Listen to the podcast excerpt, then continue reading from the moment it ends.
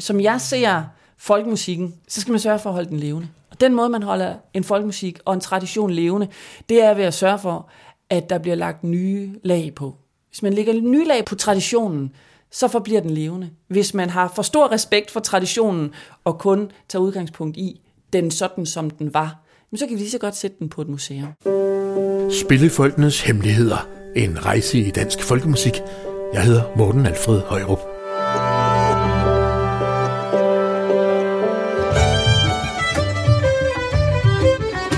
Hvor finder vore dage spillefolk deres repertoire af gamle traditionelle dansemelodier? Hvor vågede var de frække sange på vores bedsteforældres tid egentlig, og kan de stadig få os til at rødme? Hvad spillede vikingerne for 1000 år siden, og hvad spiller de nu? Hvordan kan man bruge de elgamle danske skimteviser og ballader i dag, og hvordan finder man overhovedet frem til dem? Spillefolkenes Hemmeligheder er en podcast-serie, hvor jeg taler med nogle af de mest markante personligheder på den danske folkemusikscene. Jeg spørger ind til kernen i deres virke, og sammen blotlægger vi nogle af deres fags dybeste hemmeligheder. I det her afsnit har jeg talt med den travle violinist og komponist Christine Hebel, som spiller i og skriver musik til bands som for eksempel Trio Mio, Bark og Blik og Hebel Vinter Duo, hvor der arbejdes med musik inspireret af genrer som nordisk folkemusik, klassisk musik og jazz. I sit virke som komponist har Christine i årvis arbejdet med at forny den danske folkemusik. Men hvad er det, der inspirerer hende, når hun komponerer, og hvorfor har hun nu kastet sig ud i at komponere ny musik til gamle danske folkedanse? Her spiller Christine Hebel og vennerne i Mens vi venter på Bølgen Band, en af Christines nye dansemelodier for en sal fuld af glade unge folkedansere.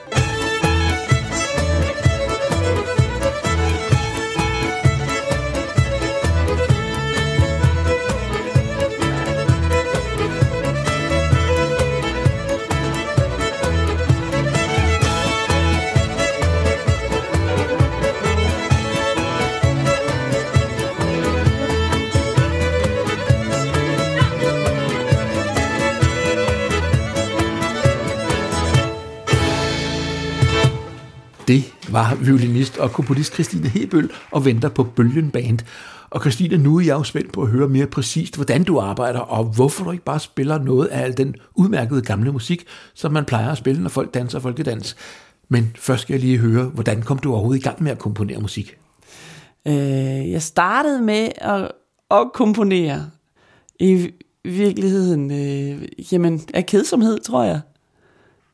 Noget af det første musik, jeg jeg lavede, da jeg sådan ligesom havde spillet folkemusik, sådan på sådan lidt mere professionel eller sådan lidt voksen basis, det var faktisk en fødselsdagsgave.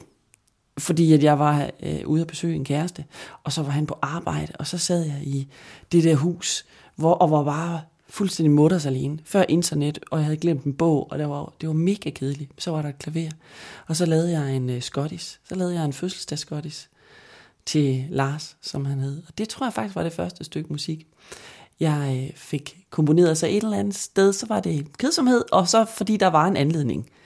Og det tror jeg faktisk, at der, at der er meget musik, der kommer ud af. Men hvad betød det? Hvad førte det til sig? Vi spillede det her stykke musik med den øh, gruppe, jeg, jeg var med i dengang. Og øh, jeg begyndte at få sådan lige fornemmelsen af at have krattet i, at Nå, det kan man også. Nå, man kan også finde på noget selv. Ah, og så fik jeg på en eller anden måde lidt afløb for noget af det, som jeg kunne savne i den, i den traditionelle og den gamle danske dansemusik, netop det der lidt mol-univers, eller det lyriske univers. Og det, øh, så, så bragte det sådan lidt mere musik af sig, så når vi var ude at spille, så dels så spillede vi noget gammelt øh, dansk, og noget polka og noget værk, og øh, dels så spillede vi også nogle nye numre, og de var næsten alle sammen i mol, eller havde den der lyriske farve, og det fik en god balance. Det kunne vi godt lide. Så vi brugte det meget. Kan du huske det der stykke musik, du komponerede som dit første? Ja, det var fødselsdags til Lars, som er sådan en, som øh, vi brugte med Phoenix i mange år, og jeg har, jamen, jeg har haft det med på nogle lejre, øh, etnolejre rundt omkring, og det er blevet brugt alle mulige steder, og jeg fandt det på, jeg fandt det på en YouTube-video, hvor der var en, der, der havde sendt det til mig og sagt, er den her traditionelt svensk, eller kender du noget til den? Og så skrev jeg, den har jeg lavet. så den lever på rigtig mange mærkelige måder, hist og pist. Og senest har faktisk Triumio brugt den. Jeg sendte råskitsen til, til Peter Rosendal og til Jens, og Peter han fandt på nogle helt nye akkorder til, som gjorde, at den fik et helt andet liv. Det var mega fedt. Og Jens, han kiggede på melodien derhjemme, og så sagde han, jeg tror, jeg har en tekst, der passer til. Og så var det lige pludselig et helt andet stykke musik.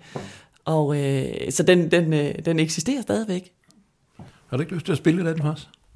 Jo, jeg kan jo spille, øh, jeg kan spille fødselsdagsgodis for Lars. Ja.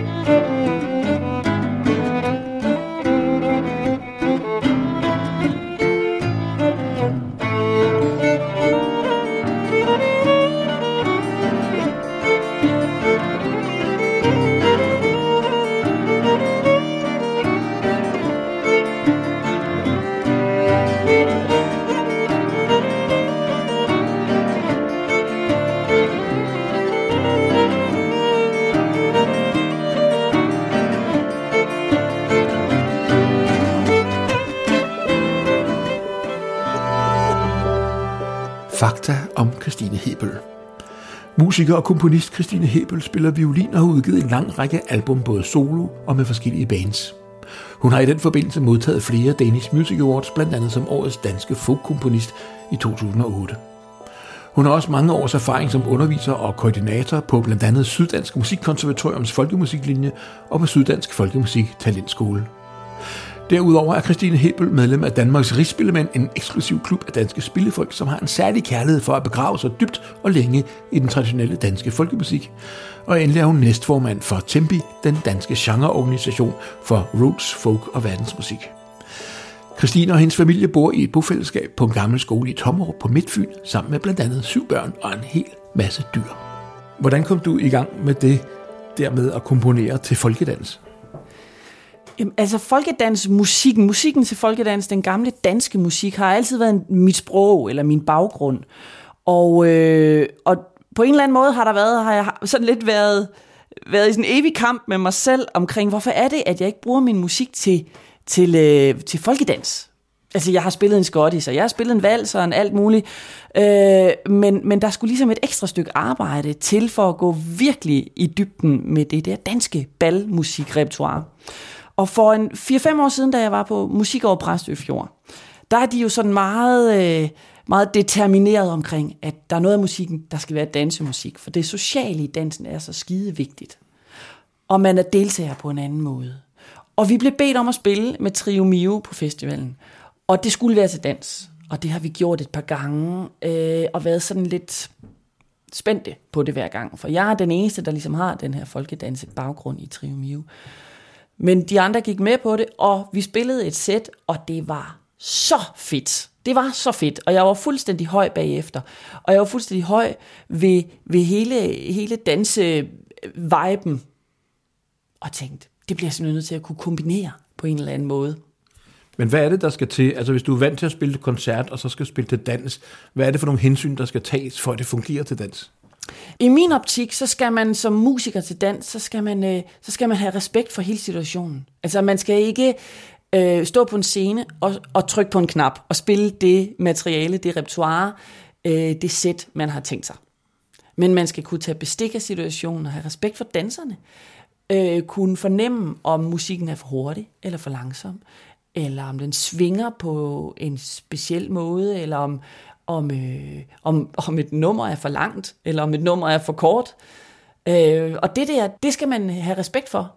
At danserne er en lige så stor del af det, hvad kan man sige, det kunstneriske udtryk, der er ved et bal. Det skal man have respekt for, og det skal man egentlig kende ret godt til. Så det er ikke bare et spørgsmål om at kunne spille noget musik, som der i princippet kan danses til. Det er også måden, man spiller det på. Ja, det vil jeg sige. Man skal kunne, man skal kunne tage bestik af, af danserne, deres fødder og deres kroppe, og hvad der sker på et dansegulv. Det er i hvert fald, som jeg ser det, en meget vigtig del af at være en god balmusiker. Og det der skulle så inkorporeres med, med det nykomponerede. Og jeg tænkte, hvordan hun giver jeg mig i kast med det? Øh, eller hvordan, hvordan, hvordan tager jeg min del af opgaven med at øh, give nyt liv til, til den der balscene, eller til det der dansemiljø og, og så øh, fik jeg et arbejdslegat fra DJBFA, altså Komponistforeningen, hvor jeg fik beskrevet, at jeg ville skrive musik helt konkret til dansk bal. Og derfor øh, gik jeg simpelthen i, i arbejdslejr i to måneder, hvor jeg øh, satte mig ned en uge af gangen og arbejdede med en, en ny slags dans. Og, og, og gik i dybden med et bestemt slags musik til en bestemt slags dans, faktisk taget ud fra de der gamle danske klassikere, som 358 danske folkemelodier, og jeg dykkede ned i en masse Fanø-materiale, og jeg dykkede ned i, i nogle, nogle 1800-tals reels, for ligesom at få en anden vinkel på, på fireture, end hvad der står i de her 358 folkedansemelodier. Og, øh, og det, det udmyndtede sig i en, jamen jeg tror, jeg, jeg nåede at skrive 45 stykker musik, som jeg var tilfreds med. Altså der var nok også lige så meget, der røg i skraldespanden. Og ud af det, så fik jeg øh, lavet en, en masse musik til den nye bal, som jeg faktisk er skide glad for. Og som har den der, den der balance mellem, at der er noget... Øh, altså det, det er direkte beregnet til dansere og til ballet og til de trin, der skal til, og hvor er der klap, og hvor er der lange gåtrin eller gangtrin, hvor er der huretrin, eller hvor er der noget, der ligesom er specielt, som man kan tage stilling til, at man kan øh, underbygge i musikken også. Øh, og så er der en progression i musikken, sådan harmonisk eller melodisk. Og de to ting, synes jeg, jeg har kombineret og har lykkes mig at kombinere på en, en god måde. Hvorfor er det vigtigt at lave ny musik øh, til at danse til? Det er et skide godt spørgsmål. For i bund og grund, så er det jo ikke, er det jo ikke ringe, den musik, der er. Vi har jo faktisk, øh, jeg tror det er 500 melodibøger på Folkemindesamling, ikke? 500 gamle melodibøger, der er blevet gemt sammen. Hvorfor tager man ikke bare noget for dem? Der er jo et vanvittigt stort materiale, som man kan tage fat i. Men som, som jeg ser folkemusikken, så skal man sørge for at holde den levende. Og den måde, man holder en folkemusik og en tradition levende, det er ved at sørge for, at der bliver lagt nye lag på. Hvis man lægger nye lag på traditionen, så forbliver den levende. Hvis man har for stor respekt for traditionen og kun tager udgangspunkt i den sådan, som den var, så kan vi lige så godt sætte den på et museum. Og nogle mennesker, nogle musikere, jamen de er branddygtige fortolkere. Og, de, no, og så på den måde lægger de et nye lag af sig selv i. Og nogle musikere, de er skide gode til at finde nye melodier og give dem nyt liv i de der, i de der gamle støvede manuskripter. Og nogle musikere, de komponerer nyt. Og det er det, jeg gør. Det er min måde at holde folkemusikken i live, og jeg kan fornemme, at hvis jeg spiller et stykke musik, som der for mig er en historie bag, og når jeg så spiller den til dans, så går det hele op i en højere enhed. Og det, øh, jamen det giver simpelthen bare mest mening for mig som musiker.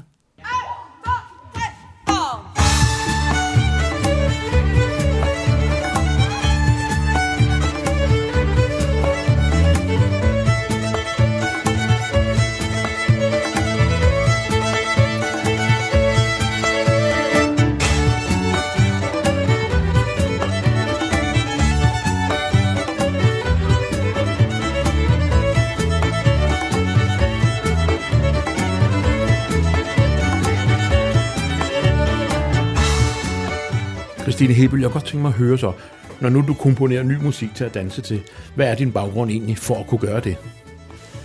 Min baggrund for at komponere og for at kende folkemusikken, det er, at jeg er vokset op med den, faktisk. Bund og grund, ligesom det danske sprog og mit sprog, så er folkemusikken min musik. Det er den musik, jeg har i knoglerne på en eller anden måde. Hvordan foregik det?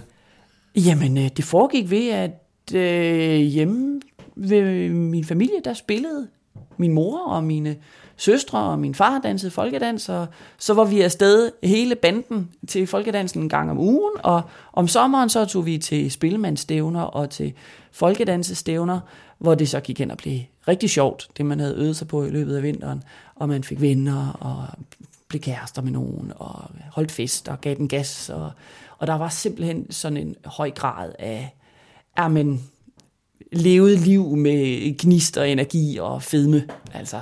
Så, så det er sådan den baggrund, jeg har fra min familie, og det, det er derfor, jeg kalder det mit sprog.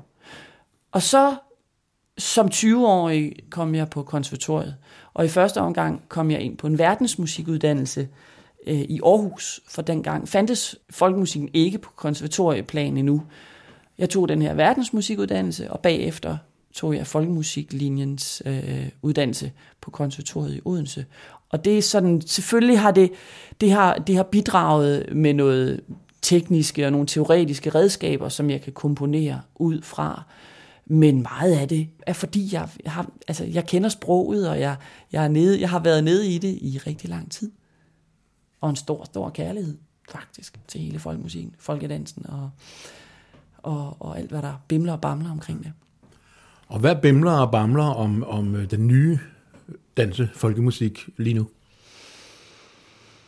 Jamen det, øh, lige nu der sker der nogle fede, spændende ting, både på dansefronten og også på musikfronten, musik til dansfronten, øh, ved at nogle af de helt unge og knibbeldygtige musikere, de tager det op. Og de tager det op med en kærlighed til det gamle, men også med en lyst og et mod til at flippe ud og finde på noget nyt. Øh, Mads Hansens kapel, for eksempel, laver jeg nogle vildt fede ting til dans i et i sådan et spænd af nykomponeret og gammelt, men med basis på det gamle. Og der er øh, vildt sjove og fede ting, der foregår inden for, øh, inden for dansen. Altså nordisk dans i de store byer øh, florerer jo, som det er jo ikke sket i mange, mange år. Ja, fordi det næste spørgsmål kunne man også på en måde sige, er det ikke oplagt, og sker det overhovedet, at når du for eksempel, og andre måske også, komponerer ny dansmusik, er der også nogen, der tager den traditionelle dans under behandling? Jo, det kunne man forestille sig. Jeg, øh, jeg er jo ikke den rigtige at spørge, for det er ikke mig, der gør det. Men, øh, men jeg tror, der er, det findes hist og pist. Men det, der er forskellen på dansen og musikken, det er nok, at dansen er ikke blevet professionaliseret, hvis det er et ord, på samme måde som musikken fordi der har været en, en uddannelse med en blåstempling af, at det her, det kan du leve af, og værsgo, og der er et helt, ligesom et helt system, hvor igennem man kan komme til at arbejde med det på fuld tid. Det er de færreste dansere, der gør det med kun dans og folkedans øh, som overskrift, og der findes ikke nogen uddannelse for det i Danmark. Der må man til Sverige, eller Island, eller Tyskland, for at have noget, der bare lugter en lille smule af det. Men jeg, jeg forestiller mig, at det, det, der kommer til at ske et eller andet på den der front øh, fordi at, at der er så meget energi, energi i det alligevel, og fordi man i flere og flere også af de unge miljøer har, kommer til at have en respekt for, at jamen, man kan ikke bare kaste sig ud i, i, i dans, og så bare nødvendigvis gå hen og blive stjernedygtig og bare tos rundt. Men man skal faktisk også lægge et stykke arbejde i at lære det, og man lærer det ved at gøre det. Hvad er din vision i forhold til at komponere ny folkemusik i samspil med, med måske endda ny dans? Altså, hvad er din vision personligt? Øh, jeg håber på at kunne få skrevet og kunne lave nogle, nogle numre, noget musik til dans, som har nogle kvaliteter, som gør, at man også har lyst til at jamme dem som musiker. For meget af det, nu sagde jeg før, at der er jo ikke noget som sådan at sætte, sætte fingeren på af det gamle musik, men der er, der er noget, som godt kunne være sjovere at jamme. Det er, altså det sker meget, meget sjældent, at man hører Hamburg 6-tur blive jammet, bare fordi det er en fed melodi. Så derfor kunne den godt tåle, altså dansen Hamburg 6-tur kunne godt tåle en ny melodi, noget ny musik til. Og at, øh, at jeg gør det og giver det et skud eller to skud, det håber jeg øh, inspirerer andre til at tænke, hold da kæft, ja, vi kunne jo også lave noget selv, eller vi kunne bruge en anden melodi, som gør, at det ikke, at hele danse øh, scenen eller danse virkeligheden ikke er forbenet i, at der er et stykke musik, der passer til en slags dans og punktum slut. Altså det du mener, det er, at der findes danse, hvor det er ligesom en bestemt måde, helt præcis måde at danse den her dans på, og den tilhører en helt bestemt melodi. Og det kunne du godt tænke dig at blive varieret, så man fandt på flere melodier til den dans, eller hvad? Yes, lige præcis. Og det, det fede kunne også være, og det fede er også, at man både inden for folkemusikken og også inden for folkedansen og hele spændet deromkring, for, for indarbejdet en meget højere grad af, at, at, at der er ikke noget, der er rigtigt. Det er ikke enten rigtigt eller forkert. Det er ikke sort og hvidt, men man, det er rigtigt og forkert. Sådan har vi haft det for folkemusikken de sidste 20-30 år, øh, og leget med det, og fundet på, og gjort alt muligt, øh, blevet inspireret, og haft sådan en fornemmelse af, at jamen, det må man også godt. Man kan godt have respekten og kærligheden til det der, som ligesom er en fast form, men man kan også bare flippe ud og finde på. Men den mangler en lille smule inden for, inden for hvad kan man sige, øh, folkedans Danmark-verdenen, hvor man, øh, hvor man siger, det skal være, som der står i bøgerne. det er enten rigtigt eller forkert. Og hvis man kan få gravet lidt ind af, at, at det er både rigtigt og forkert, det er en både og kultur, vi har her. Fordi at hvis vi arbejder med en både og kultur, både inden for musikken og dansen, så har vi chancen for at holde det levende. Og hvis det bliver ved med at være levende, så er der ikke nogen, der kan gå forbi det, uden at synes, det er fedt.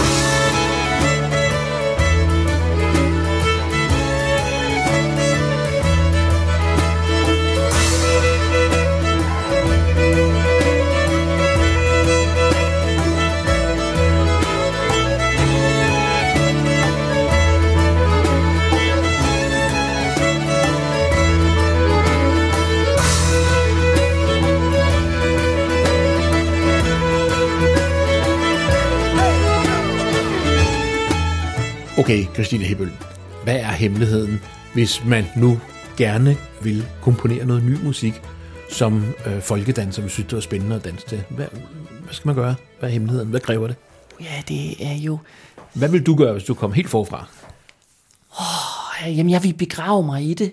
Øh, jeg vil lytte til det dag og nat, og jeg vil tage ud til alt, hvad jeg kunne komme i nærheden af. Hvis jeg først fik snærten af, at det her det var noget, jeg kunne være forelsket i, så vil jeg, så vil jeg gå efter det og lytte til det hele tiden, og opleve det selv, og give mig i kast med det selv, så vil jeg prikke en på skuldrene, som jeg synes var rigtig fed, og tænke, at jamen, indtil man tør spørge, så har man jo automatisk et nej. Men hvis man får fat i en, der også kan sådan sætte ord på, hvad er det, der er, og komme med ud og spille, og høre om, hvordan er det folk, de komponerer, dem der komponerer. Hvad er det, man lægger vægt på? Hvad er det, der er vigtigt i forhold til at at have en respekt for dansen. Sådan at, at man finder det der, lige præcis det der magiske punkt af, at noget det er helt vildt banalt, men også en lille, altså også, også tilpas spændende til, at det er noget, der, der måske bliver brugt.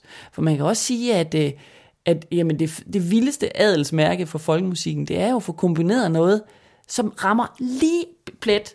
Det er let, og det er svært det er kompliceret, det er banalt, det er øh, lyttevenligt og lyrisk, men det svinger som ind i helvede. Hvis man kan fange lige præcis det der punkt, så, så rammer du måske ind i noget, som gør, at, at din musik bliver jamen, brugt og elsket og overleveret til næste generation og generation, så det indgår i den der kæmpe store bank af, af fede folkemusikmelodier. Men hvor finder man de folk, for eksempel, hvis man gerne vil hvis man gerne vil lære at danse det, for at kende noget mere til folkedansen der, eller hvis man gerne vil finde øh, de mennesker, der er virkelig dygtige til at spille det, hvor, hvor finder man dem? Altså hvis man vil, øh, øh, hvis man virkelig vil gå efter det, så skal, og, og har alderen til det, jamen så skal man jo arbejde for at komme ind på konservatoriet og gå på folkemusiklinjen. Fordi der har man mulighederne for at lære af nogle af de gamle.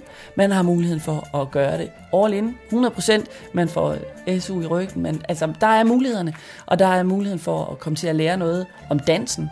Øh, også selvom du egentlig ikke er danser i forvejen. Men hvis man ikke har mulighed for det, jamen, så tag ud og opleve det. Øh, søg efter det på Spotify. Lyt en masse til, hvad der findes af radioudsendelser, podcasts og nye og gamle. Og, og, øh, og hvis du møder en i, i levende liv, i en real life, som du synes er for fed, så prik ham eller hende på skulderen og tænk, hvordan fanden gjorde du det der?